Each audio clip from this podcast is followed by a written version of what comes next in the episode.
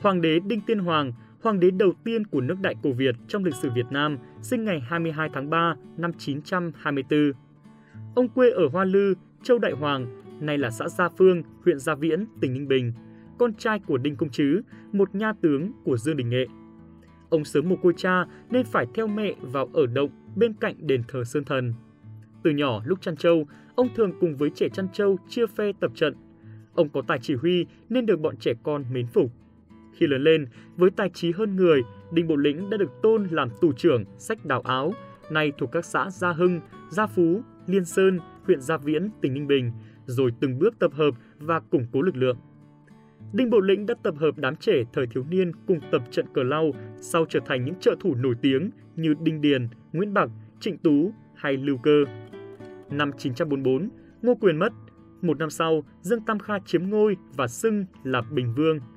Con trai Ngô Quyền là Ngô Sương Ngập chạy về Nam Sách Hải Dương, tạo nên cuộc tranh chấp ngôi báu giữa nhà Ngô và ngoại tộc. Kết quả, Dương Tam Kha bại trận, Ngô Sương Ngập cùng với em trai là Ngô Sương Văn nắm lại quyền lực. Bởi vì cả hai anh em cùng nắm quyền nên triều đình nhà Ngô trở nên vô cùng rối ren. Thời Đinh Bộ Lĩnh tích cực xây dựng lực lượng tại căn cứ Hoa Lư, triều đình nhà Ngô đã cho quân đến đánh dẹp nhưng bị Đinh Bộ Lĩnh chống trả quyết liệt.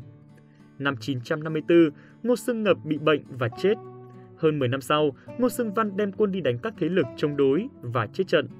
Không còn chính quyền trung ương, đất nước càng thêm rối loạn, rồi bị chia rẽ sâu sắc bởi sự nổi lên của 12 sư quân. Cùng lúc đó, triều đình phương Bắc nhăm nhe khôi phục lại ách đồ hộ.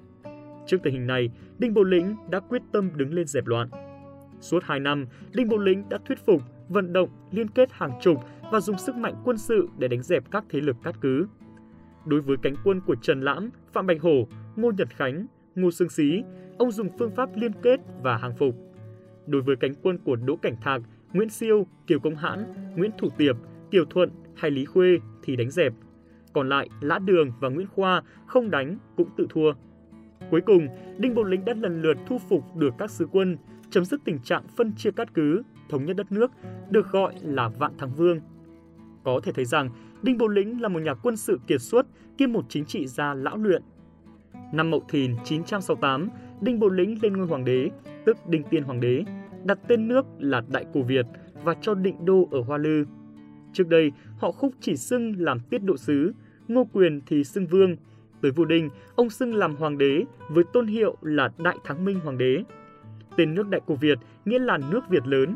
Đinh Tiên Hoàng đã đặt tên nước là Đại Cổ Việt để khẳng định với phương Bắc rằng đây là đất nước của người Việt chứ không phải là của người Hán.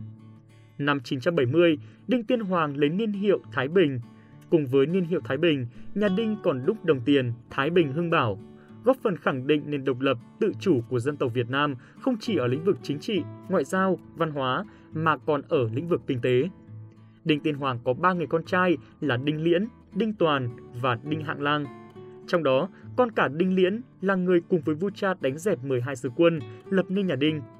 Năm Mậu Thìn 968, khi Đinh Bộ Lĩnh lên ngôi thì Đinh Liễn được phong làm Nam Việt Vương. Đinh Liễn là người từng trải, có công lao, có năng lực và cũng có cả uy tín. Vào đầu mùa xuân năm Mậu Dần 978, Đinh Tiên Hoàng quyết định lập người con trai nhỏ là Hạng Lang làm thái tử và Đinh Toàn làm vệ vương. Điều này làm cho Đinh Liễn nổi cơn thịnh nộ. Mùa xuân năm 979, Đinh Liễn giết Hạng Lang. Nhân cơ hội đó, các thế lực muốn chiếm đoạt ngai vàng, tìm cách lật đổ Vương Triều Đinh.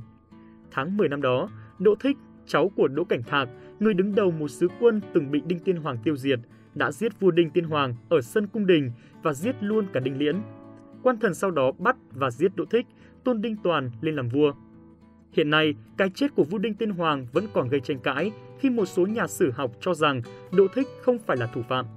Đến nay, cái chết của vua Đinh Tiên Hoàng vẫn còn là một bí ẩn lịch sử. Như vậy, Đinh Tiên Hoàng chỉ ở ngôi được 12 năm, hưởng thọ 56 tuổi. Ông được táng ở Sơn Lăng trên núi Mã Yên thuộc Trường Yên, Hoa Lư. Vua Đinh Tiên Hoàng cũng là vị vua đầu tiên lập nhiều hoàng hậu. Ông tiến hành sắc phong một lúc năm bà hoàng hậu. Các sử gia phong kiến không chấp nhận chế độ đa hậu nên đã cực lực lên án người mở đầu là Đinh Tiên Hoàng.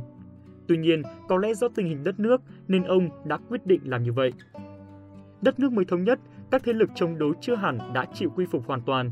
Vậy nên, vua Đinh Tiên Hoàng đã lập thêm hoàng hậu để thông qua mối hôn nhân với các gia tộc có uy vọng, tiến tới khống chế hoàn toàn cục diện trong nước, thiết lập một vương triều vững chắc. Các hoàng đế thời Tiền Lê và thời Lý cũng nổi gót vua Đinh Tiên Hoàng mà xác lập nhiều hoàng hậu. Cảm ơn quý vị và các bạn đã quan tâm theo dõi. Nếu như thấy nội dung hay và bổ ích thì đừng quên dành tặng cho kênh một lần đăng ký các bạn nhé. Còn bây giờ thì xin chào